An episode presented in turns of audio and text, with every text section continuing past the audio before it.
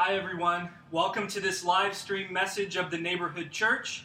I'm so glad that you've tuned in or you're listening in. It is so good to be God's people together, even when we are apart. This weekend is Pentecost, that the church will celebrate the world over. We're going to talk about Pentecost in Acts chapter 2. And I hope that you'll join me there with your own Bible as you swipe or open to Acts chapter 2. But this evening, I want to talk to you about a birthday, and I want to talk to you about a pathway. And then at the end of this message, I'm going to talk about what everyone in our world is talking about right now. And that, of course, is the aftermath of the death of George Floyd in Minneapolis, Minnesota. So we're going to talk about a birthday, we're going to talk about a pathway, and then at the end, I want to give a few moments to talk about what everyone is talking about. But before we get there, and while you're still turning to Acts chapter 2, I want to speak specifically to the members of the neighborhood church and those that have children. If you've got kids in elementary school, I hope that you've been able to participate and to work through some of the children's content that has been made available to you by Robin. And if not, guess what? School's out, summer is here, and this week we were supposed to host Rock in Summer. But as you know, because of this pandemic, we've not we're not doing Rock in Summer. So it's a great opportunity for you to engage those materials. We have teaching videos, uh, worship videos, crafts, activities, all of those guides are there. And especially since school's out and we're not going to Rock in Summer, all of that is made available to you, to the members of the neighborhood church, to follow along and walk through and work through with your children here this summer. If you're like us and are missing some of that structure that school has provided, uh, this is a great resource and opportunity for you. So I just wanted to remind you that those resources are available. And here tonight, let's talk about a birthday, a pathway, and then we're going to spend a few moments to talk about what everybody's talking about this weekend here in our country. So, with all that being said, I would like to begin with a word of prayer because this is Pentecost Sunday this weekend. It's all about the power and presence of the Holy Spirit. And one of the old prayers that addresses the Holy Spirit is simply this Come, Holy Spirit. And so I would invite you to just take a breath right where you are and invite the presence of God, who unites us even when we are apart, to come, to guide, to still, and to speak. Come, Holy Spirit. Holy Spirit, breath of God, renew me and all the world. Come, Holy Spirit, renew and restore our nation that is hurting and divided.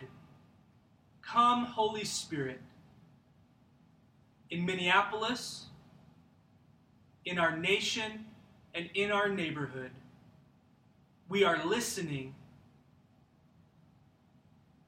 So come. Amen. Amen. Would you hear the words of Acts chapter 2? This week we're going to talk about what happened at Pentecost. Next week, Lord willing, we're going to talk about what it means when Peter speaks and tries to explain what is going on. So, first, let's look at Pentecost in Acts chapter 1, excuse me, Acts chapter 2, beginning in verse 1, as we look at a birthday and a pathway together. When the day of Pentecost came, they were all together in one place. Suddenly, a sound like the blowing of a violent wind came from heaven and filled the whole house where they were sitting. They saw what seemed to be tongues of fire that separated and came to rest on each of them all of them were filled with the Holy Spirit and began to speak in other tongues as the Spirit enabled them. Now there were staying in Jerusalem God fearing Jews from every nation under heaven. When they heard this sound, a crowd came together in bewilderment because each one heard their own language being spoken. Utterly amazed, they asked, Aren't all these who are speaking Galileans? Then how is it that each of us hears them in our native language. Parthians, Medes, and Elamites, residents of Mesopotamia, Judea and Cappadocia, Pontus and Asia, Phrygia and Pamphylia, Egypt and the parts of Libya near Cyrene, visitors from Rome, both Jews and converts to Judaism, Cretans and Arabs, we hear them declaring the wonders of God in our own tongues. Amazed and perplexed, they asked one another, What does this mean? Some, however, made fun of them and said, They've had too much wine. This is the word of God for the people of God, and we say, Thanks be to God. Tonight, a birthday, a pathway, and then we're going to talk about what everyone's talking about. But first, let me ask you this question What's one of your fondest memories of your birthday? Maybe for some of you, it's as a child receiving that gift that you just couldn't wait for or you couldn't believe. Maybe it's more recent, just times to be together with those you love and care about. Maybe you took a trip. What was the fondest birthday memory that you have? I'll tell you one of mine. It was for my 21st birthday. I knew that we were going to celebrate. I knew that Amy had something up her sleeve, so I didn't really know how we were going to celebrate. As it approached closer to the date in a summer, those many years ago, I even learned where we were going to be. I still didn't know what she had up her sleeve, until I walked in to Blue Mesa on Northwest Highway, there across from North Park Mall. I don't think it's there anymore. And she handed me a card. This card. You see this happy little celebrant there? It says happy birthday dot dot dot. So I opened it up and I read this sentence from all of us. And then you see more and more people joining in the fun which alerted me immediately to the fact that in that restaurant, in that space, was all my friends, all my family at that time, and it was an epic surprise that she pulled off for my 21st. I think she spent some pretty good money there too, because we had a whole buffet spread, and it was so much fun. But here's what was so special about it. She even talked to some of my friends that had dispersed out to different places. Remember, this is my 21st birthday, so I had just finished college at North Texas, and a lot of my friends had kind of moved here, there, and everywhere, and even one of my best buddies flew in from New York just to surprise me and celebrate. That was definitely one of my fondest birthday memories. So, again, I knew it was coming. I knew where it was going to be, but I had no idea what was in store. This is exactly what's going on at the beginning of Acts chapter 2. Now, it's come to the day of Pentecost. Pentecost was an Israelite festival that you can read about in Leviticus chapter 23. Pentecost literally means 50 days. It's a festival, the festival of weeks, seven weeks or 50 days after the festival of Passover. This was a big party, and people have gathered from all over the world. But there's this one little group huddled up in a room all together, and they remembered that the Holy Spirit was coming. They knew where they had to stay, where they had to be, and they knew that at the beginning of Jesus' ministry, John the Baptist said, This guy, this guy that's coming after me. In Luke 3:16, John says, He's to baptize you with the Holy Spirit and fire. They knew at the beginning of Jesus' ministry the long promised Spirit of God was going to come. They knew at the end of Jesus' ministry, just days before this Pentecost festival, that in a few days, stay right here, the Spirit of God is coming. But they didn't know what it was going to look like. And for these believers gathered in this room together, what happened was a surprise birthday party to end all parties. Even in the midst of this broader Jewish festival, this small group of 120 or so are gathered together, and the Spirit of God descends upon them, and it is the birthday of the church. Jesus has ascended, and the Spirit of God that was long promised, and hear this the Spirit of God who was always present. We know him as the Father, Son, and Holy Spirit. God eternal, always living, always active, always present, now has become resident. And the Spirit of God filling, empowering, enabling this group of people in this room is giving birth to the very people of God. You see, all humanity was made for union and relationship and partnership with God. And God had always promised that He wouldn't just be around and working within and without, He would come and be resident within those who call out to Him. We were made for relationship and partnership with God. And these people who say, Jesus, you are God's king, you are Lord, Jesus says, you're the people that are going to be filled with God's very presence for relationship, partnership, and union. And it gave birth to the body of Jesus, those living as God's kingdom people those living with God's very presence within them. It's the birthday of God's people, the church. Right in that moment, that ragtag, fearful, and oppressed group of people became the body of Christ because Jesus was ascended so that the Spirit could come, who was always present, now resident in these his people. Now, if you were hearing that story in Acts chapter 2, it was pretty dramatic and wild, right? I mean, we're talking about a real serious surprise party here. We see a violent wind coming and filling and shaking, a wind that could be heard even from the crowds outside. And then to add to the noise, we hear tongues of speaking actual languages that all of these people can understand. We see tongues that look like fire resting on each of these people as the Spirit who is always present becomes resident. This is dramatic and public.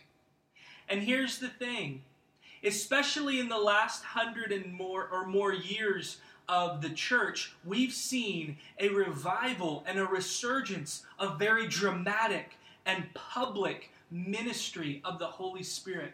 We hear audible tongues, not just tongues like in Acts chapter 2, but 1 Corinthians talks about heavenly tongues, prayerful tongues. We see prophecy. We see miracles. We see dramatic and public evidences of the enabling power and presence of the Holy Spirit of God.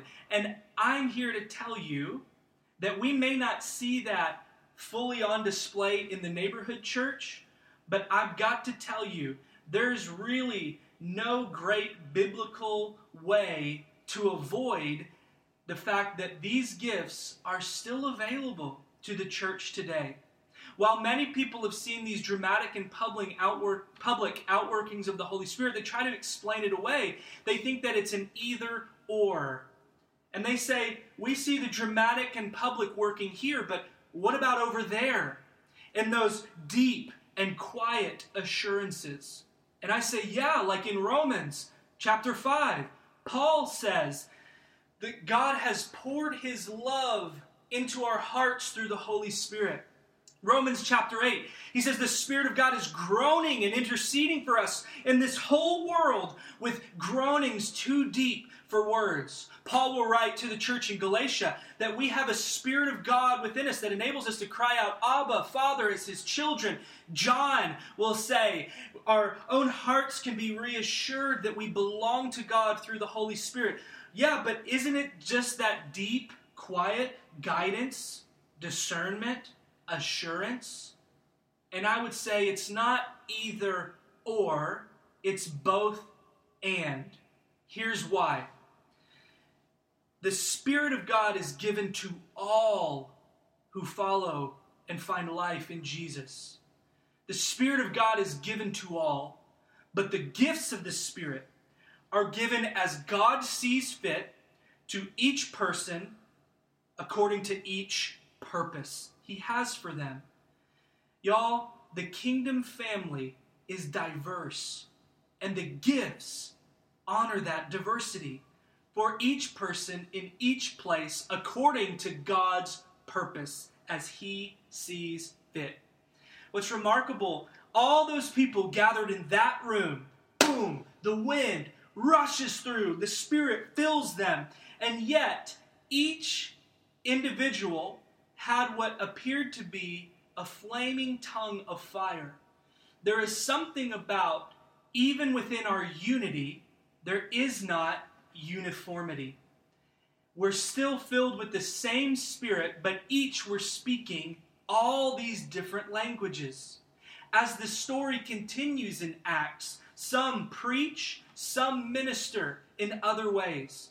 I need you to understand that while the Spirit is given to all, the Spirit is at work to bring unity, but not uniformity. Let me say it this way the Spirit works to unite, not divide. The Spirit of God is the connective tissue that unites all those who call on the name of Jesus from every tribe, tongue, and language, as we see in our text here. The Spirit of God is the connective tissue that joins together brothers and sisters from every continent of this world. The Spirit of God is working to unite, not divide. Now, hear this. To what degree is the people of God, the church, undertaking that uniting ministry? Or to what degree are we as the church undercutting that uniting work of the Holy Spirit? The New Testament speaks to a boundary breaking community of God that are struggling to figure out how to coexist and be a same people with the same purpose, united though not uniform. People from all nations united together. And the New Testament will say, be eager to maintain the unity of the Spirit, which is the bonds of peace. It's our job to maintain what is already ours in the Spirit. And the degree to which we divide and hate and separate over secondary, petty issues is the degree to which we're undercutting the work of the Spirit of God who always works to unite, not divide. Those who have ears to hear, beware on Facebook and social media. We may not always agree on politics, but the politics of the kingdom of God that values life and peace and love, to love our neighbor as ourself, to lift high the name of Jesus above any other name, that's what unites us. And anything that divides us, can we, do, can we agree that we can still disagree without disengaging? Because there's something bigger that's uniting us. The name of Jesus and the work of the Holy Spirit and kinship as children of the Father, from whom every family on earth derives his name. The Spirit works to unite, not divide. The Spirit of God came in an epic surprise party to give birth to the church.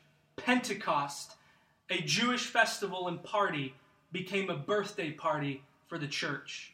But within this text, we also see a pathway. It's a pathway that is true of them and it's true of us.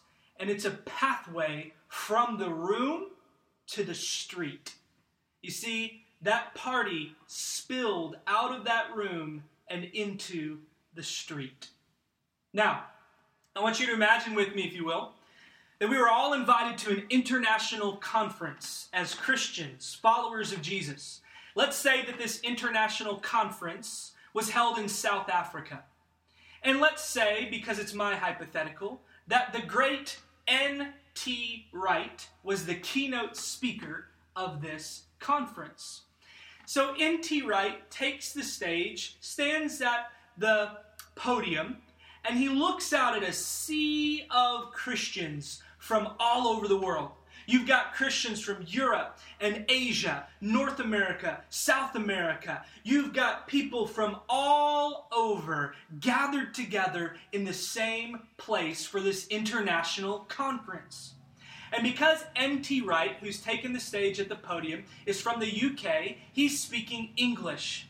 And let's just stretch and imagine that even with all of that diversity within that room, that a good many people know a little bit of English as a second language.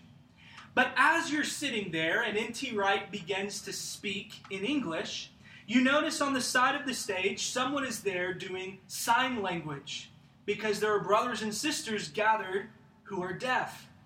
Let's imagine that you look down the road to the other side and you see a brother or sister with an earpiece in their ear. And you realize that they are hearing a translation of what N.T. Wright is saying in English in their own mother tongue. So then you look back behind you and you see this bank of translator after translator after translator. It's like a United Nations meeting. And each of them are quietly speaking into a microphone that is being distributed to all these different people from all these different places, hearing these words spoken in their mother tongue. Now, I think there's something like that going on, but with a dramatic Spirit of God, supernatural, heaven coming to earth element. Pentecost is that conference that has brought all these Jewish God fearing people from all over the world. You remember that laundry list that I read out to you that Luke records from all those different places? That's Luke's way of saying everybody from everywhere. They've gathered together for this conference to celebrate this harvest festival, bringing together the first fruits for this festival on the 50th day for the festival of weeks, Pentecost. However, there's just been an enormous surprise party. The church of God is being born right in their midst, and all of a sudden, they walk this pathway from the room to the street. And here's what's going on God's people are all gathered from a dispersion, from here, there, and everywhere. You know, in Genesis chapter 11, there's this famous story about the Tower of Babel. You remember it? Even if you're not a Christian or Bible reader, you've heard about Babel and the Tower of Babel. Suffice it to say, in Genesis 11, what we see is humanity coming together, and they realize pretty early on if we can all work hard enough together, we don't need God. And so, what God does is intervene as the story goes and confuses the language, and the people disperse. But then, after Genesis 11, comes Genesis 12. And there's this part of the story where God seeks this man named Abram. And he says to Abram, Look up there at all the stars in the sky. I'm going to give you a family. Actually, it's going to be a nation. And it's going to outnumber all the stars in the sky. And from this one nation, all nations of the world will be blessed. Act, Genesis chapter 11, I almost said Acts. Genesis chapter 11 sees confusion and dispersion. Then Genesis chapter 12 talks about through this one Jewish nation, all nations blessed. And then you see Acts chapter 2, when the Spirit of God, who is always present, becomes resident, the reversal of dispersion, the reversal of confusion. All of a sudden, here in this festival, these Jews from all nations hear God calling them in their mother tongues from Egypt, Mesopotamia, here, there, Rome, everywhere, in this one place, God's holy city, Jerusalem. They hear from all nations in their mother tongue to come back home. This one group that has been born of the Spirit of God is calling their brothers and sisters from all places to come back to their heart's true home, to experience union, relationship, partnership with God. And instead of all the translators at the back of that conference, you have ordinary Galileans, followers of Jesus, who were just moments before fearfully huddled in a room, waiting for the gift of the Spirit. And they spill out into the street, and these ordinary people are empowered to speak actual languages that these people from all over can actually hear and understand. And it begs the question what does all this mean? Peter, we'll see, Lord willing, next week, will answer that question. But for now, I want you to see the pathway modeled by these people. And it's the pathway from the room to the street to be formed for mission formed, enabled, empowered by the Spirit of God, discerning His plan and His purpose to move from Jerusalem, Judea, Samaria to the ends of the earth. And then, as you go out and move and work, you know what this same group of people is going to do in Acts chapter 4? Gather back to seek the face of God together again. Formation for mission. But don't miss the engine moving us in this pathway again and again as we gather together seeking the enabling power and presence of God together in one place for one purpose.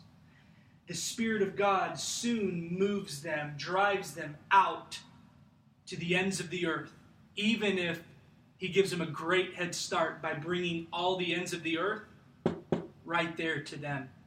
This is the pathway that can never be too well worn for God's people. It was true of them, it's true of us. To seek the forming, power, enabling presence of the Spirit of God, and then to be driven by that same Spirit, the engine moving us to the street. Because I want you to understand this. And if you're a part of the neighborhood church, you've heard it before, you're about to hear it again. And it's so vital that we get this, especially here and now in this country in this weekend. You ready? A step toward God always, always, always leads to a step toward others. You're going to be led to pray for your enemies. You're going to be led to love that neighbor as yourself. You're going to be led by the Spirit of God to invite all peoples, all tribes, all nations, all tongues, even them. Because a step toward God always leads to a step toward others. Ours is not just a private faith, ours is a public faith. And this is the pathway we must continually travel. And the Holy Spirit is the engine that moved them out and moves us out to the street. In the 1960s, a woman named Martha Reeves was 23 years old and working at Motown. She happened upon Marvin Gaye, and two others who were working on a song that just didn't feel and fit quite right with them. It was a song that would become known as Dancing in the Street. This 23 year old woman, Martha Reeves, sees Marvin Gaye. Marvin Gaye sees her and he says, Why don't you try it out? She sings two takes, and the second take, because the first one wasn't recorded, gotta hate that. The second take is what you and I have heard time and time again. Y'all know it. Calling out around the world. Are you ready for a brand new beat? Woo! Should have had Kelly sing this as part of our worship videos. You know the song, right? Summer's here, and the time is right for what?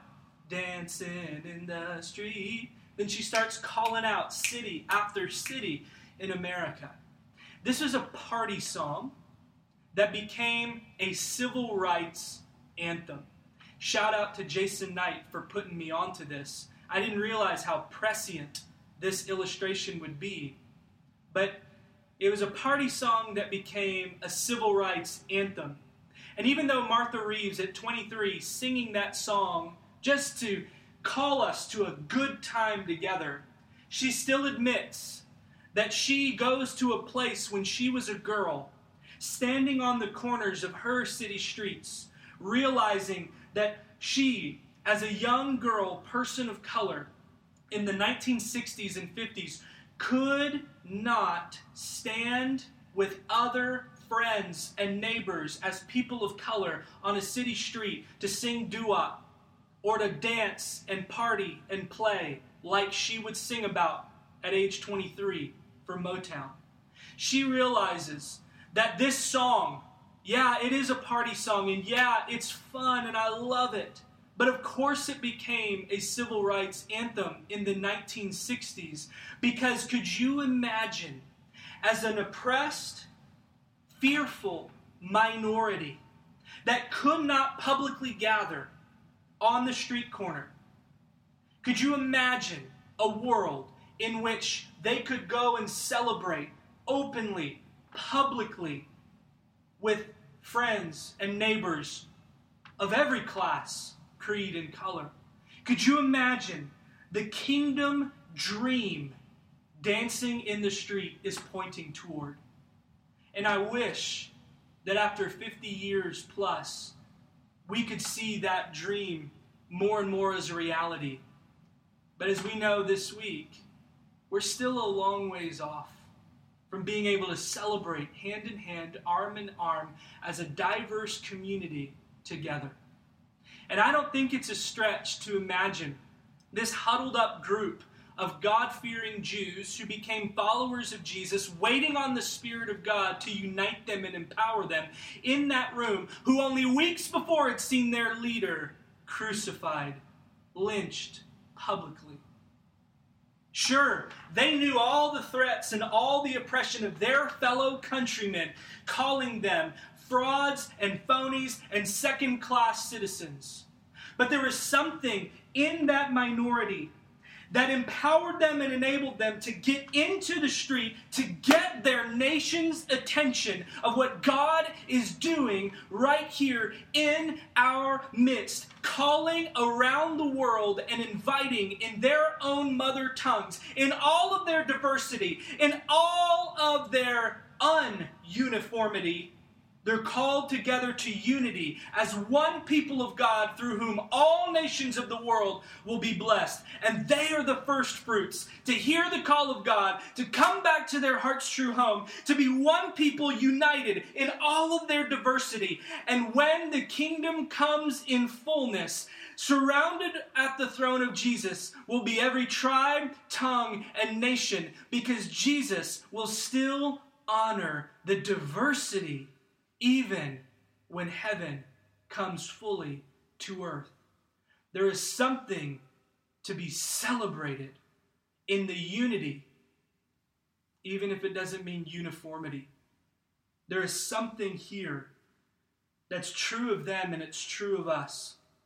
Because a step toward God always leads us to a step toward others. This was the church's birthday this is an invitation to keep walking the church's pathway from the room to the street and back again and again. But I told you I was going to talk about what the nation is talking about. And so I wrote some notes down because I want you to hear my heart. That this is less about politics and more about kinship and humanity. And it's not a final word because I think we need to do more listening than talking, but because I'm in this with you and we're seeking to be a church in our neighborhood and for our neighborhood, I want to talk for a moment about it. Because we have to. We have to talk about the aftermath of George Floyd's murder this week because we have to care. We have to care because it's bigger than politics. It's about human life and dignity. We have to care because it's systemic and personal racism. We have to care because it is a problem. A problem that our country too often ignores. A problem our country too often explains away. It's a problem our country too often politicizes and divides when it's really about all of us in all of our communities. It's a country, we see this, that often erupts. It erupts like we're seeing this week. But you can't only get mad at the reaction, however unhealthy. You can't only get mad at the reaction and not get upset and mad and angry about all the actions that got us here. Over 480 of them.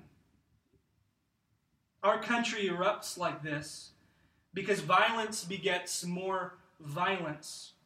And as long as that cycle continues of ignoring and explaining away and then erupting with violence that leads to more violence, we're just going to keep picking at the open, festering wound of racism in America. Our country was founded on it, it's long standing and deep in our roots from day one.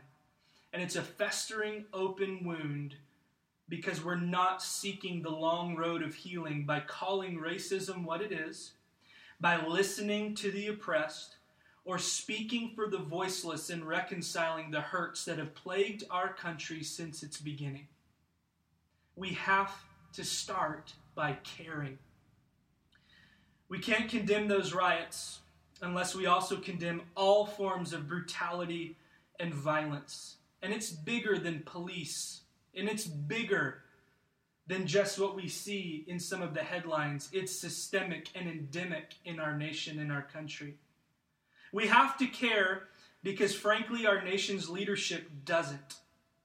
It's apparent in their inaction and it's apparent in their divisive rhetoric. And if our nation's leadership did care, and I think there is some element that they might, but if they did care, they cannot heal this open wound alone. It takes more than policy, it takes every person and every interaction. We have to care because Jesus cares. Jesus rezones every neighborhood, pushing the boundaries further and further out until we look around and realize that everybody is within the boundary of God's neighborhood, and therefore a neighbor we're called to love as ourself. Every person we encounter is a neighbor to be loved, not feared, not hated, not ignored, especially because of their race, ethnicity, orientation, or background. We have to care not only because Jesus cares, but because the Holy Spirit is moving us out toward all people as I've said before just now, a step toward God always leads to a step toward others. So you might be asking, okay, you're just saying more to the noise, and I get that, but let me at least speak to you, church, because there are steps that we can take, even in the face of such a huge and open wound. It starts with caring, as I've said. It's empathy, compassionate listening, not just tuning out because it falls on one party line or the other. It starts with seeing kinship, seeing all people like God does, children made in His image and loved with unsurpassable worth. Then we stand before God in prayer, as the Spirit of God is doing now, groaning with intercessions for this world, with groanings too deep for words. We join in those groans, interceding before God. And then we don't just stand before God for our nation, for our leadership, for our president. We also stand up and alongside the oppressed in conversation and action. Here's a super practical step you can take to stand up for these people, these oppressed communities in that next conversation that you have with those closest to you, you don't have to sit by and let these kinds of racist views and divisive rhetoric continue. You can lovingly, graciously, truthfully speak on their behalf. And then, if you come from a place of privilege, you can lend a voice for the voiceless. And then we can demand better from our leaders, country, and our community. I'm telling you this because we have to care, because care leads to compassionate listening that moves us toward compassionate action. We have to care because these are our neighbors, our people, our friends, our brothers and sisters. And if we are going to live into the church that we've called ourselves, the neighborhood church, We've got to care and listen and act and move in the power and presence and guidance of the Holy Spirit. Of the Holy Spirit. If all these steps still t- sound too big, I've been thinking of these words from Mother Teresa that might be a help to you also. She said, Never worry about numbers. Help one person at a time, and always start with the person nearest you. Start by caring. Start with every person in every interaction to move with the Spirit of God toward unity, not division, toward love and peace, not hatred and violence.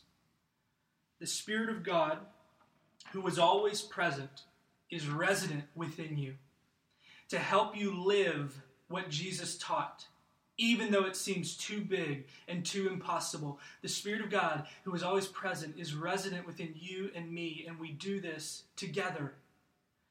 The Spirit is at work to unite us and to move us out to the street. So, as we continue the pathway from that room to the street and back again and again, would you know that Jesus is for you, for us? He will never leave us nor forsake us. And He's calling us to do what we can and to let Him do what we can. I want to close now with a benediction written by the Reverend Nora Vedress. She says, We leave this space of worship. And while so much of the road ahead is uncertain and the path constantly changing, we know some things that are as solid and sure as the ground beneath our feet and the sky above our heads. We know God is love, and we know Christ's light endures, and we know the Holy Spirit is there. Found in the space between all things, closer to us than our next breath binding us to each other until we meet again. Go in peace.